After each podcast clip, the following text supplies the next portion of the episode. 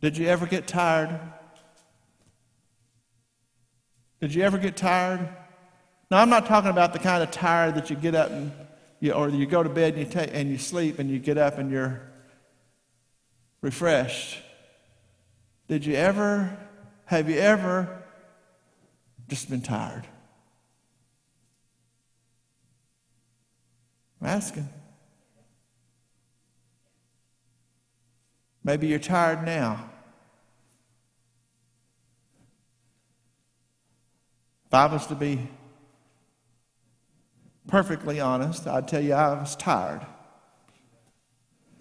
Oh, I'm not talking about I need to go to bed. I, sometimes you've been in the, you're battle weary. You're tired. Yeah?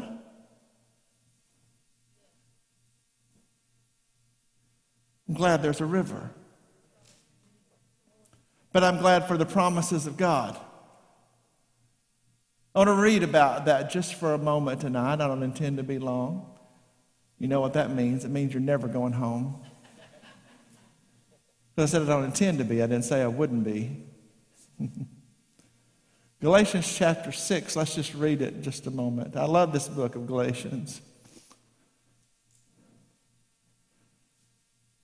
Galatians chapter 6, let's just see what we can see for just a minute. It says, Brethren, always like that word. Brethren, if a man be overtaking and overtaken in a fault, it means a trespass. We don't have to go any further than that if we don't want to. Let's just talk about that a second. Brethren, who's he talking to? The church, us.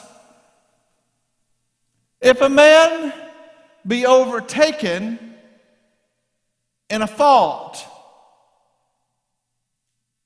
not talking about a personality quirk here. If a man be overtaken in a trespass, let me help you define that word. Forgive us our trespasses as we forgive those which trespass against us. Does that help you with the word, with what's being said here? It helps me. Brethren, if a man be overtaken in a fault or a trespass, I take that to mean that he can be. Y'all the quietest bunch of people today. Y'all get on my nerves when you're quiet. I want to. I, I'm trying to get down to verse 9, but if we never get past verse 1, that's all right. If a, brethren, if a man be overtaken in a trespass, there's something to be said right there because church folks don't always understand. If, if Paul is writing to, a, to, the, to the Galatian believers, he's already unloaded a, a, a dump truck on them by now. He says, if a, if, a, if a man be overtaken, he's not absolving someone of the responsibility of when they fail, but he is saying something here. That not everything that people do that's a trespass, that's a sin, is something they set out to do.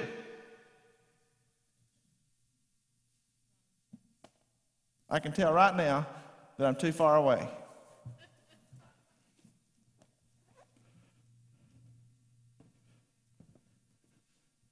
If a man is overtaken in a fault, a trespass, You know, when you're tired and you're weary and you're overran, that's a, not that hard of a place to get to. If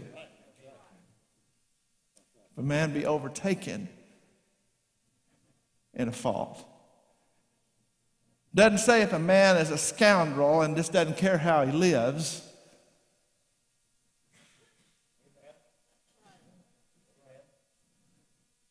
Says if a man be overtaken and a fault.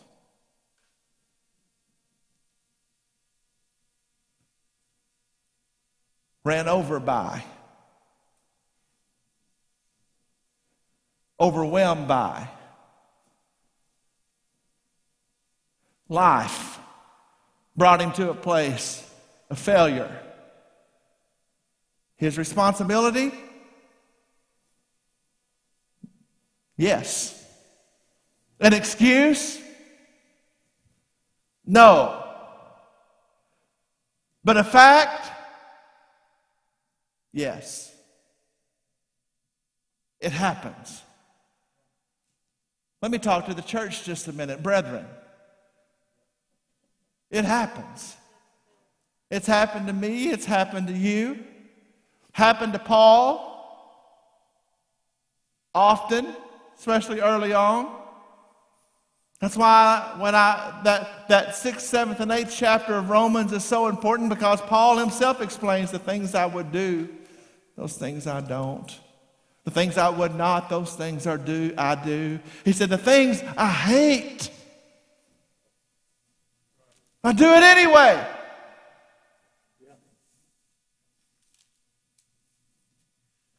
So, what the book of Galatians is about is teaching the church that we walk by faith and not by sight, that the law won't save us, that, that it, the law won't help us overcome the trespass, but that when we put our, when our, we put our complete faith in who Jesus Christ is and what he's done, that that is the pathway to victory for fallen man.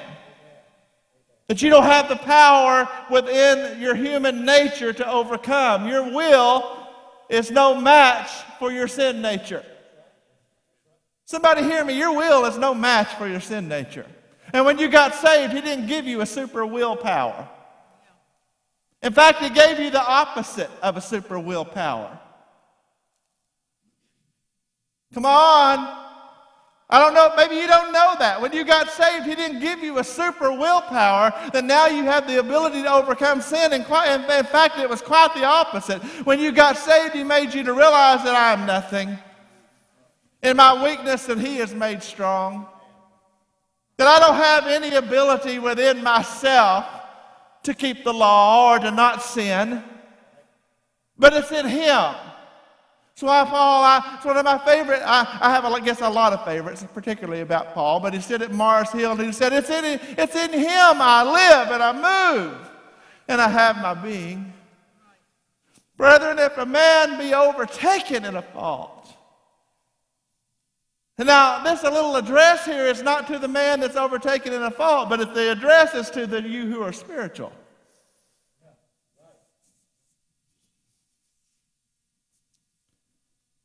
If a man be overtaken in a fault, comma, you which are spiritual, comma,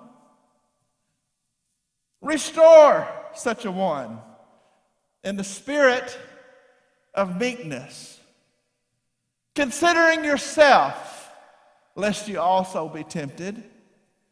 Oh, about the time you think you're on top of all of it and you wonder, how. now we've all done it. How in the world did they ever do that? Where's my cell phone? Used to we had to go to find the cord on the wall, but now we say, can you, or maybe this.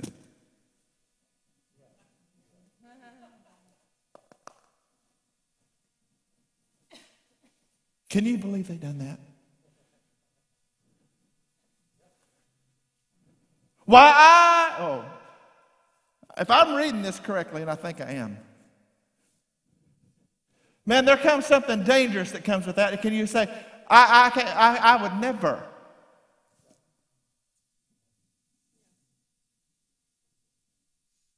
Boy,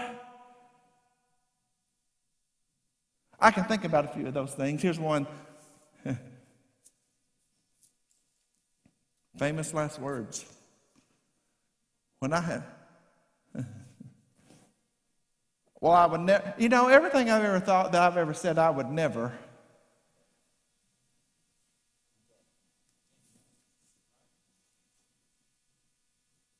About two seconds after I did,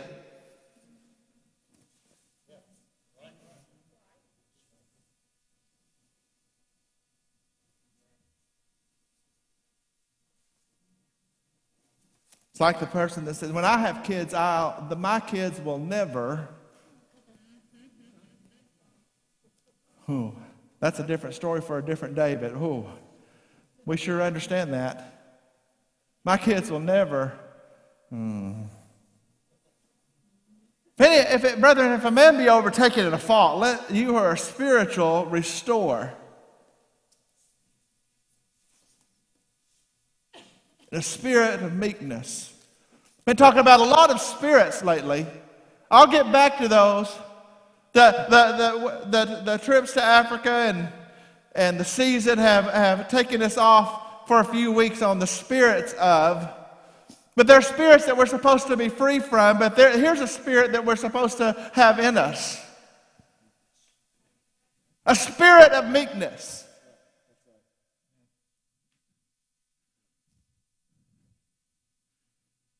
There was Moses that the Bible says that, you know, he was God's man that was the greatest until, yeah. Says he was the meekest man who ever lived. Yet he met Pharaoh face to face and led people out. See, meekness doesn't mean weakness. Then there came Jesus who came meek and lowly. And he says, Let you who are spiritual restore such a one in a spirit of meekness. That's a different attitude than mostly we have most of the time when somebody has created a grave offense.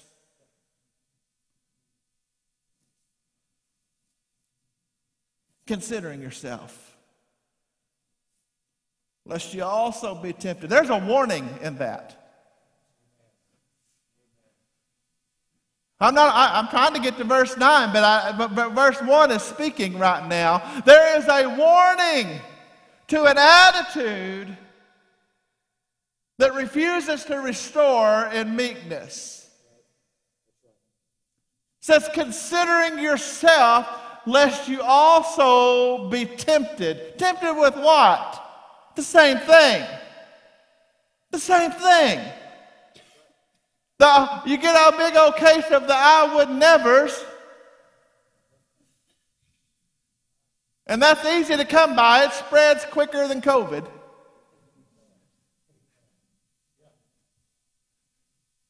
It, it, it, spreads quickly among the religious crowd. It, spread, it spreads quickly in the church house, the, you know, the I would nevers.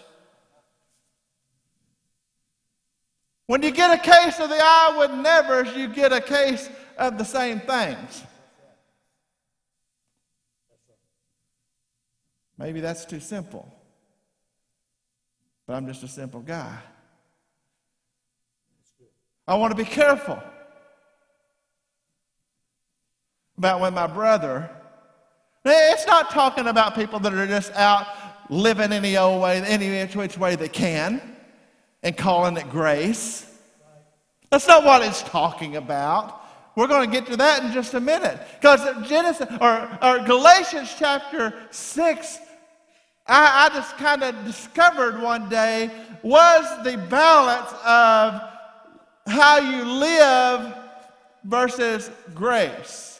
You know, because there, there's, a, there's a tension in the scripture that we know that we're saved by grace through faith and that we, there's no perfection on this side, but we're striving for it. We're supposed to be striving for it. We're supposed to be pressing. That's what Paul said. He said, I haven't attained this, this, this perfect sanctification, this perfection in this flesh. He said, but I'm stretching for it. It's in front of me. I'm pressing toward it. And then there's the, the, the, the, the grace that sustains us that when I fail. Not if, when. That it bridges the gap between me and God. And there's the temptation, as we know, for people to say, I'm saved, and there's no evidence of their salvation. And call it grace. No. See, there, there's a mitigating scripture in the book of Galatians that we're going to reach here in just a moment. That's really where I'm trying to get to. I'm talking about when you're tired, because I'm tired, and I'm weary, and, and, and, and you're, you're really battle worn, is what it amounts to. We're in a hard place in time. Like it or not, you're there. I'm there, you're there. I don't like the news, you don't like the news. I don't like the spiritual climate. You don't like the spiritual climate, but we're in it. And there's not a day off from the fight. And I'll tell you what discourages me. Anybody ever get discouraged? I'm not discouraged that a dark world is dark. That's, that's not what discourages me. I'm not discouraged that the battle is ongoing because the book is clear that it will be. That's not what discourages me. The, the, the fight that it's hot and people join in and fight with you for a little while, and when things are a little better, that they, they go right back to their complacency. That discourages me. It's exhausting. When you're the one out front, whenever you're the one that, that you're calling is to lead and to teach and to, and to motivate and to equip. And you, and, you, and you get everybody rallied for the battle and they fight hard for a few weeks, see some great victories. The challenges come because of the victories, and they will every single time. And you slip back into that comfortable place if I can get to heaven, but I'm not going to engage. Yep. That's the hard place for me. It looks the same in your family, that prodigal that you pray and you pray and you pray and you see some progress. You see God moving because you've prayed and because you've engaged, and the battle comes to you, the battle comes to them, and it gets hard, and, and, the, and maybe the opposition even begins to fight in your family. Come on, this is real.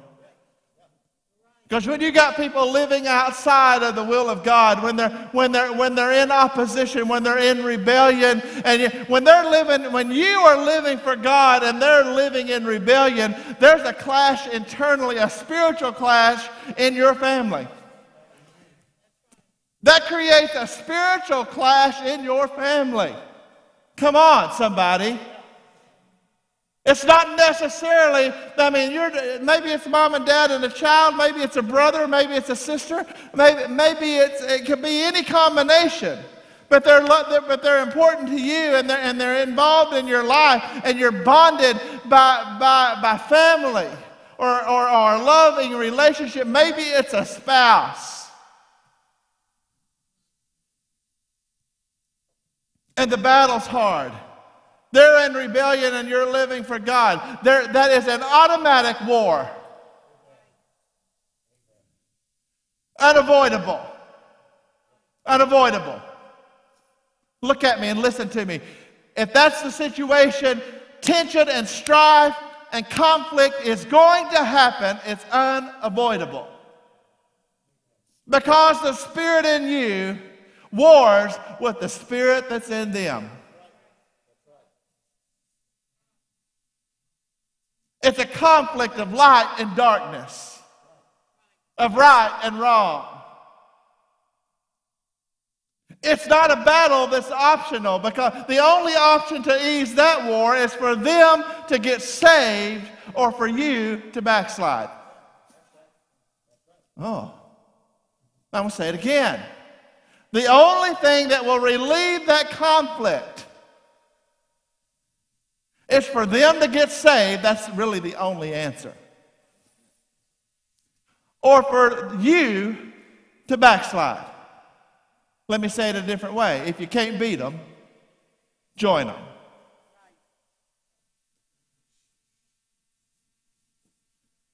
And it'll be a false, a fake, and a, a deceptive peace.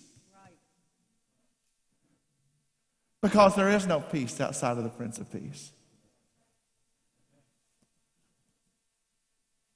And maybe this battle has gone on for years. You're going to understand it more internally as a family. Where I stand, it's the church. And you're part of that too, don't misunderstand. But what do you understand the most directly is when it's in your family.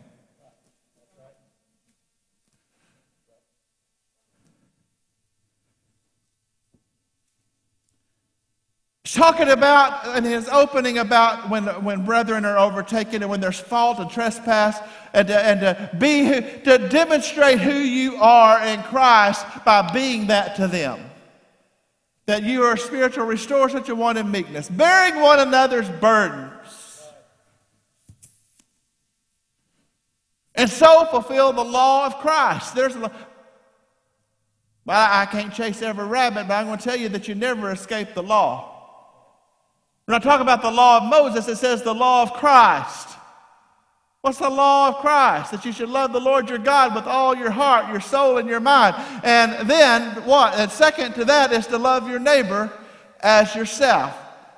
Bear one another's burden and so fulfill the law of Christ. That's to let the love of God work through you and in you for them. And if a man think he be something when he is nothing, he deceives himself. We kind of talked about, we've touched on it a little bit. When you got saved, you didn't become superhuman. You didn't become super will. You didn't become all spiritual, all you become righteous because he's righteous. You're justified because he justified you by faith. It's if a man thinks of himself to be something, I know too many Christians that they get to thinking that they're all of that and a bag of chips. No. If a man think he himself to be something when he is nothing, he deceives who? Himself. You can deceive yourself. You can be self deceived.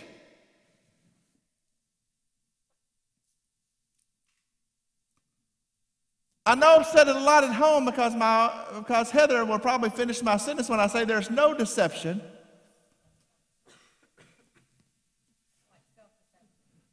There's no deception like self deception.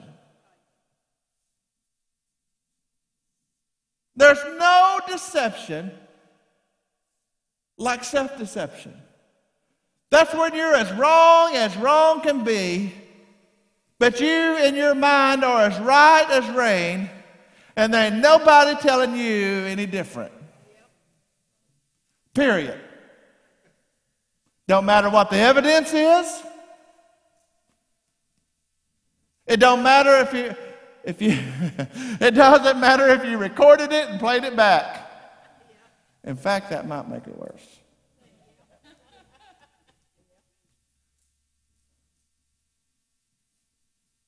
If a man think of himself to be something, Man, that just takes me back to the hills because when I was growing, I just hear, I just hear grandmas and aunts and uncles and things like that. I, y'all, y'all, your mind may not work that, way, but I, I raised, I hear saying, boy, they think they're something, don't they?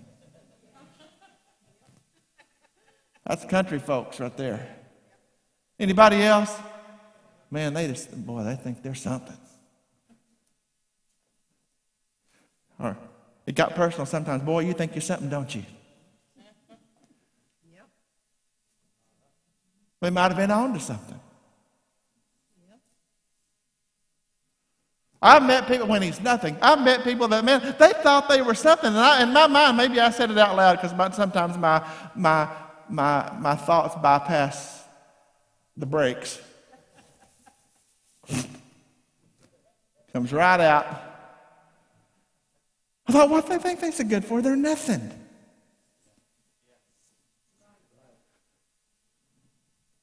There's sometimes when people are all up on their high horse, and I understand how they got there. I saw the ladder they climbed up. But sometimes I can't figure out what in the world makes them think they're anything. Just me? No. A man thinks he's something when he's nothing, Listen, I'm nothing without him. Neither are you. I'm just nothing without him. Neither are you. He's everything. I'm nothing. I'm nothing. He's everything.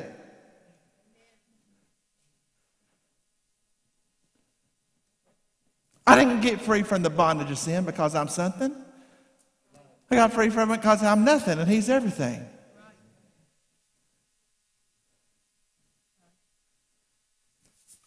I didn't change, neither did you, because I'm something. I'm nothing. He's everything. If a man thinks he's something when he's nothing, he deceives himself. He's gone from dealing with people to dealing with you, dealing with me. Did you notice that? Man, that was a quick, a, brother, if a man be overtaken in a fault, let you are spiritual. Restore such a one with meekness, considering yourself, lest you also be tempted. If a man thinks he's something when he's nothing, he deceives himself. Man, that was a quick turnaround. He went straight from them straight to you, straight to me. He didn't even deal. With. Do you notice he didn't even deal? Well, you don't know what they done. If you knew what they'd done, you don't, he, didn't, he didn't even deal with that. He just went straight from them, straight to you. Let every man prove his own works, and then shall he have rejoicing in himself alone and not in another. For every man shall bear his own burden. See, I told you he wasn't letting you off the hook earlier. You got to deal with you. I'm getting there. Let him that is taught in the word communicate to him that teaches in all good things. Do not be deceived. This is where I want to get. God is not mocked. Whatsoever a man sows, that shall he also reap. I told you a while ago, it says that, that if you love these, or that, that if you restore in the spirit of meekness, considering yourself, and you do for them right, it says you fulfilled the law of Christ. And I told you that we live under law. I'm not talking about the law of Moses. I'm going to tell you, you're never going to escape spiritual law. You're never going to escape spiritual law because God does everything legally. Law and order belongs to God. He's not talking about the thou shalt nots and the thou shalls. He's talking about the, that, there, that there's things that God has set in order that are spiritual law. They're unchangeable. They're, they're, they are absolute. They're never going to change. And the law where it's that when you do right by someone else, you fulfilled the law of Christ, which is to love God and to love your and to love your fellow man. And now he's dealing with another spiritual law, ironclad. He didn't invent it in Galatians chapter 6, it was invented from the foundations of the world. Spiritual law always has been and always will be. And here's a spiritual law do not be deceived. God is not mocked. Here's the law For whatsoever a man sows, that shall he also reap. That is law. He, the spiritual law was written in a way that it, that it reflects natural law that you can understand. Jesus talked about the same thing. He says, Can you, can you gather figs of thistles or grapes of thorns. No. You understand that, right? You understand this is this is reflecting seed time and harvest. This is reflecting natural that when a farmer plants a seed, he has an expectation of a crop. Bible says that. He doesn't worry about it. That, that's one thing the Bible said the farmer doesn't worry about the crop. He, when he plants the seed, he has the expectation of a harvest. And what he expects, I have never once planted squash and expected okra. talking in southern planting here. Of course, I've also never planted squash that I didn't plant okra, but that would be against the southern rules. I don't like either one. but I know if I plant one, that's what I'm going to get. Never did like it. I want y'all to know something. I had like this grandpa of mine. He was something else. He was about that big. He carried me around on his back until my toes struck the ground. I thought he was it, and he thought I was too. And I didn't never like that stuff except the strawberries, apples, the plums. Never did like that stuff. And he figured that out, so he started planting stuff I liked. One time, one summer, I wasn't always bright. Still not sure I am. but I'm fixing to reveal something. One summer, my papa took me down to the garden, and we had leftover biscuit and gravy, so that's what we planted. We planted biscuit and gravy in his garden, about a half a row of it. And we checked it. Boy, he could keep a scheme going a good while. Let's go check the garden. Trying to teach me how to plant and how to do it right. And he get down there and said, your, your biscuit and gravy's not doing too good. we'll check it again tomorrow. The corn was coming up and the squash was coming up. The okra was coming up. The peas were coming up, the green beans were coming up. It was all coming up. But my biscuits and gravy was not coming up.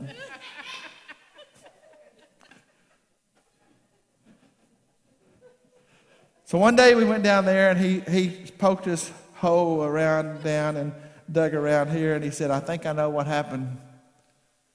I said, What happened? He said, I think you planted it upside down.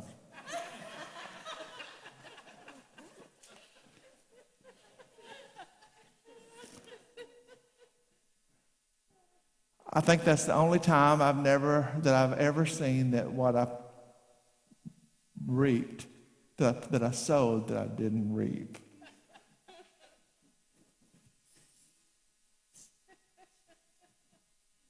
It happened, all of it. And it was, I mean, I figured out at least five years ago that he tricked me.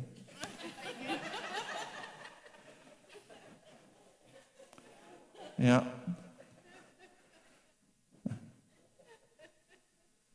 Don't be, do not be deceived. You know what? It just occurs to me at 51, so some 48 years, seven years later, my papa tricked me. He deceived me. I just realized that when I said, do not be, be not deceived, I thought that man, that man deceived me. Huh. God is not mocked, but JR was.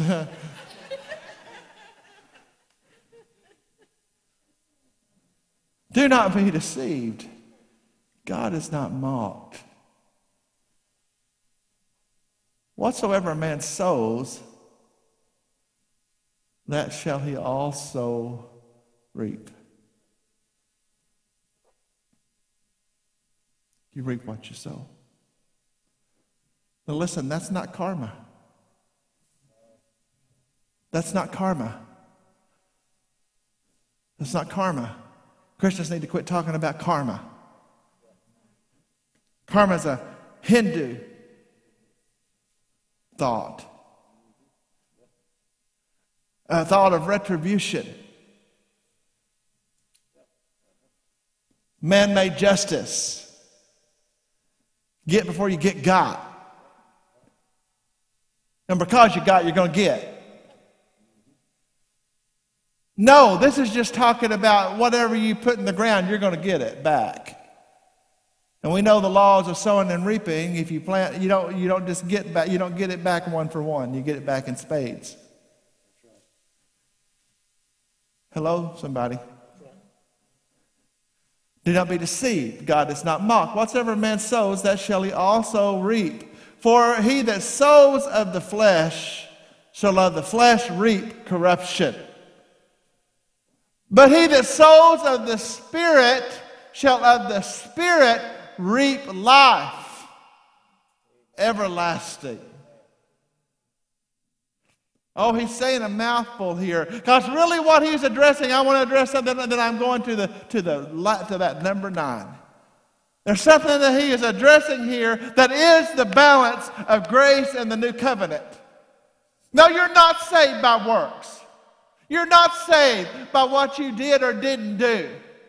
You're not saved by when you failed, and then you're not lost by when you failed. You're saved when you believe on Him by faith. And He changes who you are.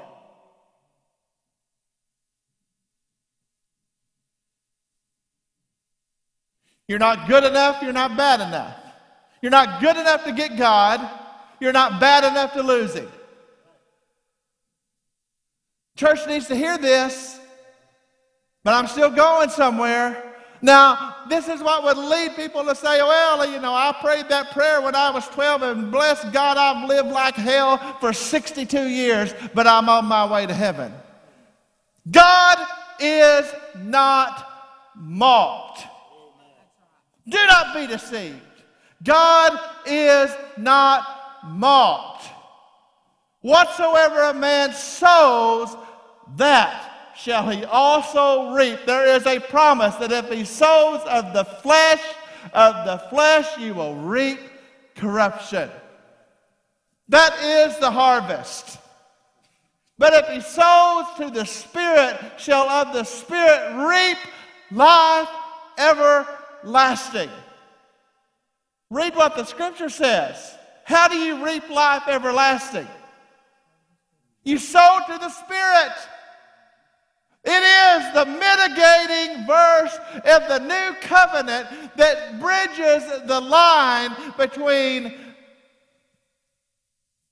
grace and perfection, works, living for God, getting it right, failing sometime, but still living for Him, versus claiming to live to be His and never having any fruit. I don't know if you understood that, but I hope you did. Because, see, a sowing produces fruit. A sowing produces fruit.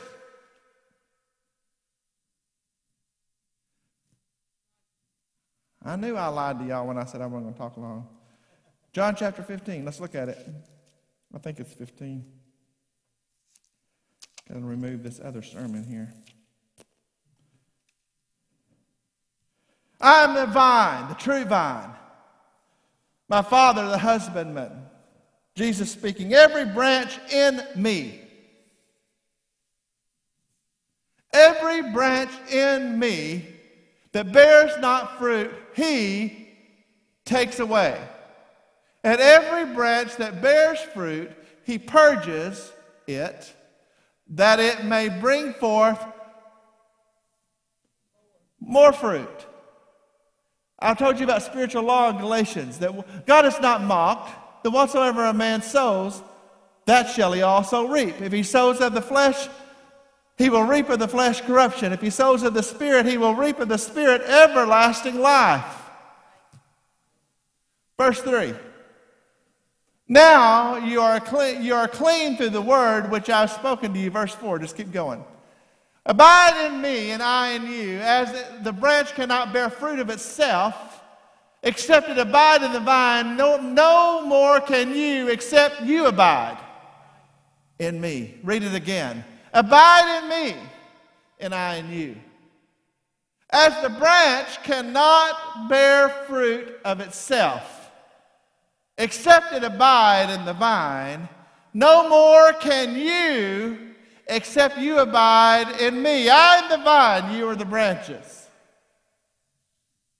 He that stays in me, and I in him, the same brings forth much fruit, for without me you can do nothing.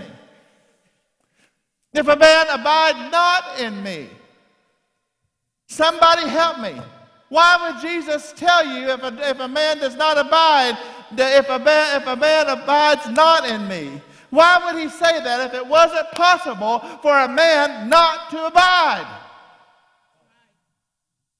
Yes, I harp on it a lot, but I will never quit because it's the Word of God. And it is written clearly, page after page after page after page, from Genesis to Revelation, that you have a responsibility and a choice to abide in Him. And it is up to you.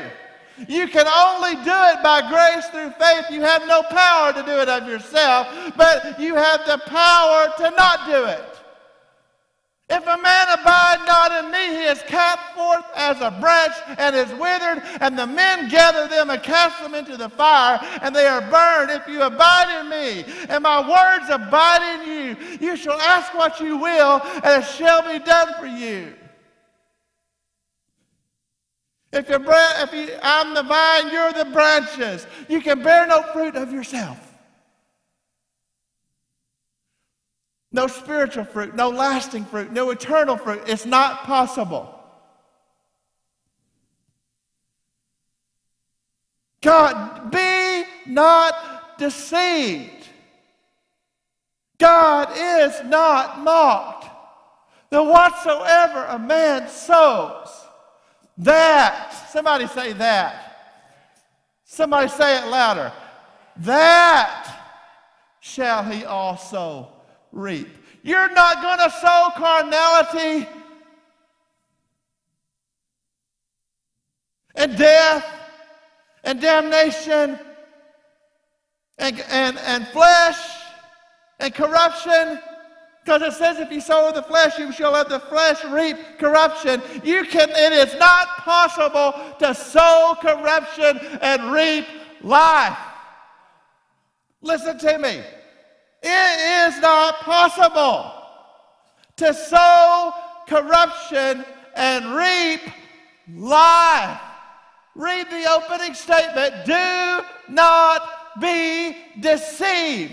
The reason that he said, do not be deceived, because in his foreknowledge and his, and his, and his, well, he's God. In his foreknowledge, he knew that men and that people would make a mockery of his grace and of his mercy and of his gospel and claim that they could live any way they wanted to and call it eternal life. He said, Do not be deceived.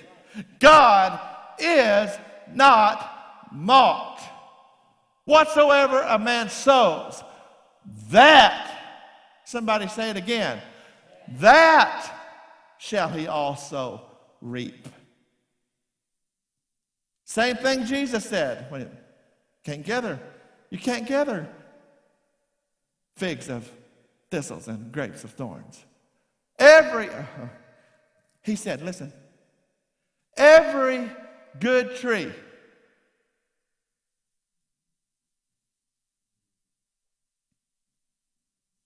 First of all, let's start with that first word. Every. Well, y'all got quiet on me again. Every. Somebody say every. I do that for a reason. Say it again. Every. Every good tree produces good fruit. Every single one of them. Every good tree produces good fruit. If it doesn't produce good fruit, it's not a good tree.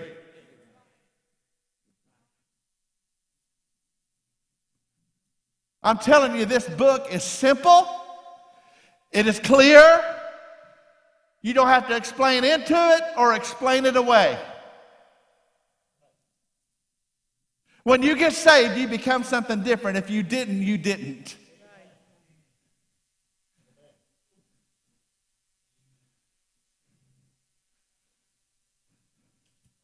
It's high time. Oh, this is the stuff I've told you I get tired. Paul talked about it. In the next verse, you get tired. I'm going to tell you something. I get tired of, of, of pounding the drum. I do. It's not easy to hold the line. much less charge the gates. Not easy. Mom and dad, that, that the rebellious child. There comes a point in all of that that it just sometimes gets easier just to exhale and say, just whatever. You've been there. I've been there. Yep. You're exhausted with it. You've grown weary in it. You're tired of fighting over it. I want to tell you, there's some battles worth fighting. There's some hills worth dying on. There are some battles that no matter how tired you get, you can never wave the white flag. You can never lay down. You can never quit preaching. You can never quit standing. You can never, you can you can't do it.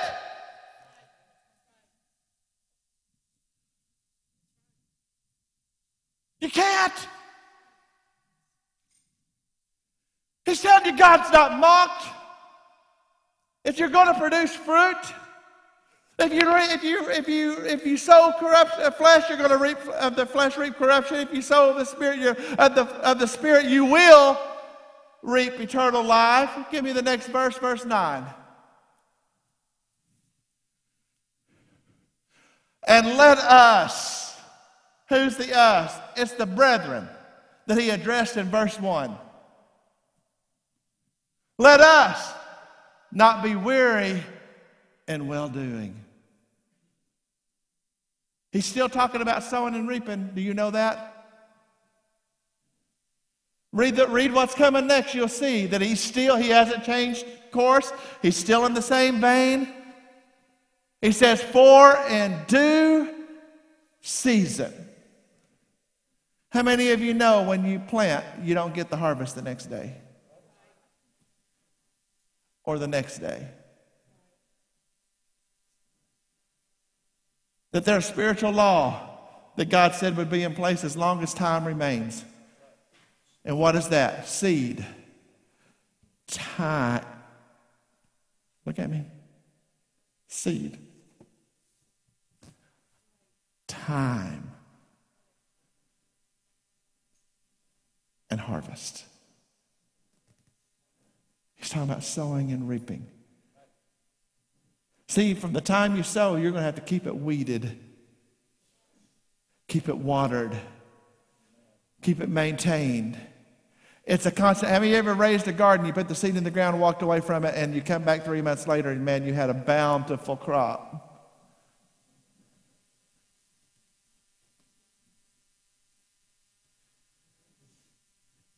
You worked for those free tomatoes.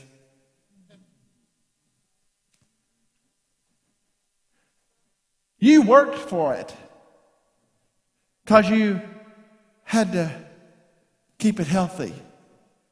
You had to keep it watered. You had to keep other, you had to keep the bugs from eating it down. You had to keep the rot from coming. You had to keep the, you had to keep the weeds from choking it out. You worked the whole season for that harvest. Go back over here. You worked the entire season for that harvest. Sometimes it was hot and dry and you're weary. Sometimes there was, you were not seeing any hope of the results that were to come.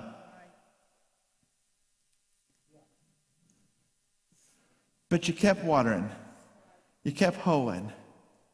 You kept taking care. You kept praying.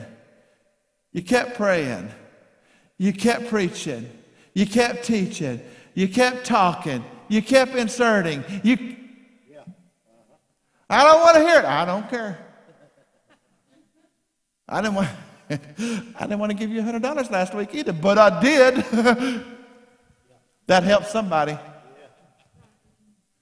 Y'all acting like y'all don't know what I'm talking about. I'm talking about that prodigal that's made a demand on you. And they don't, I don't want to hear that, Dad. Well, I didn't want to hear you call asking for more money either, but you did. And I did. So guess what? I'm going to keep preaching. You disappear for three months. When you get back three months in one day, guess what dad's going to be doing? Preaching.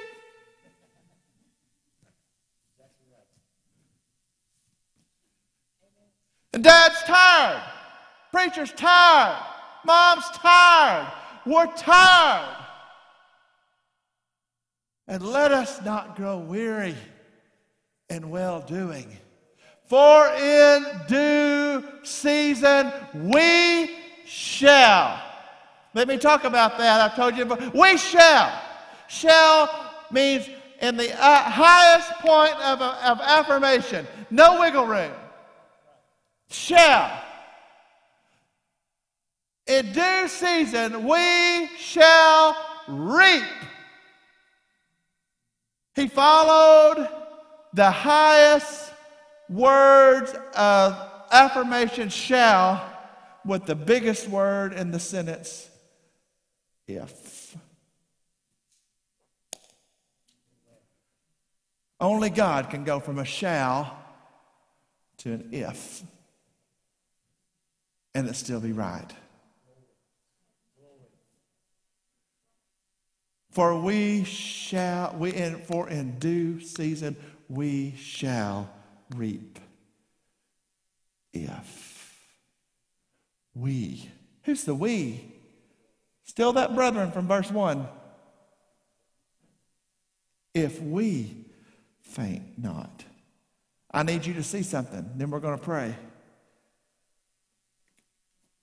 Who's the responsibility on? Is it on the sower or the fruit? No, it's on us. I'm the sower. The only way I'm losing that crop is if I quit.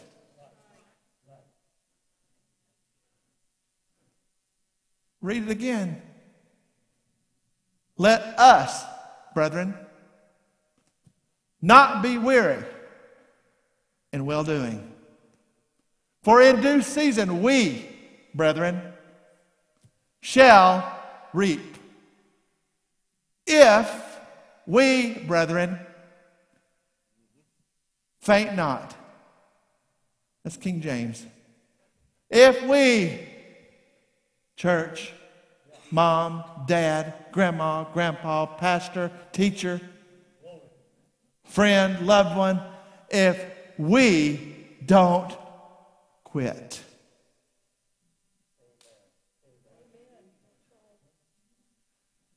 I get tired. I'm going to tell you when I started teaching on the spirits of and what they do, how they manifest, I'm going to tell you all hell broke loose in my home, in this church, in the staff, and the staff staff, and the staff's family, and the staff's dog.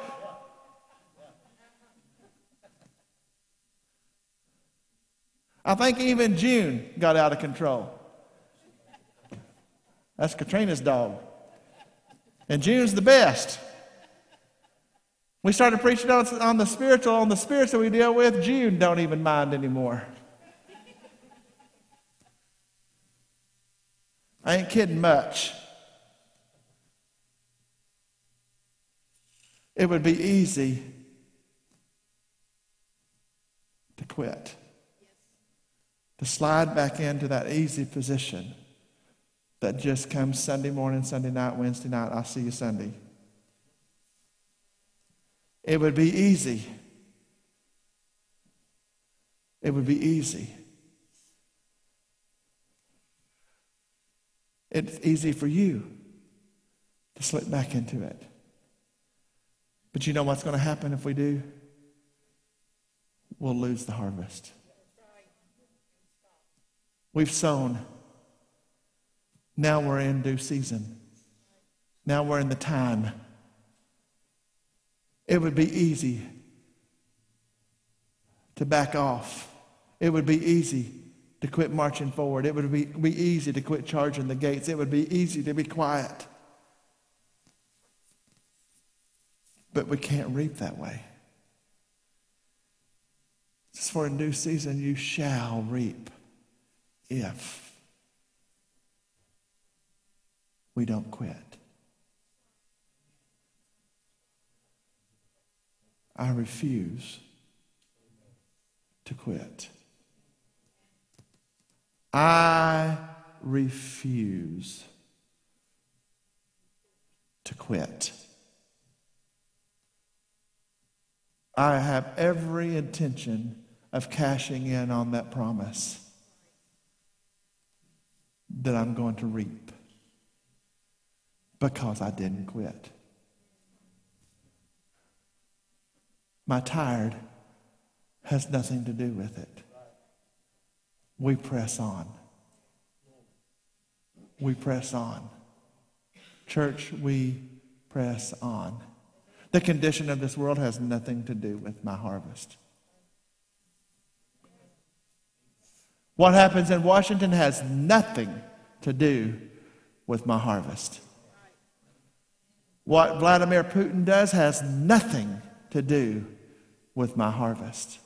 All those things may make me tired and weary and well doing, but none of them can make me quit.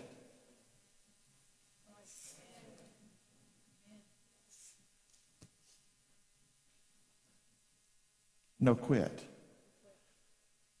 No quit in me. What about you?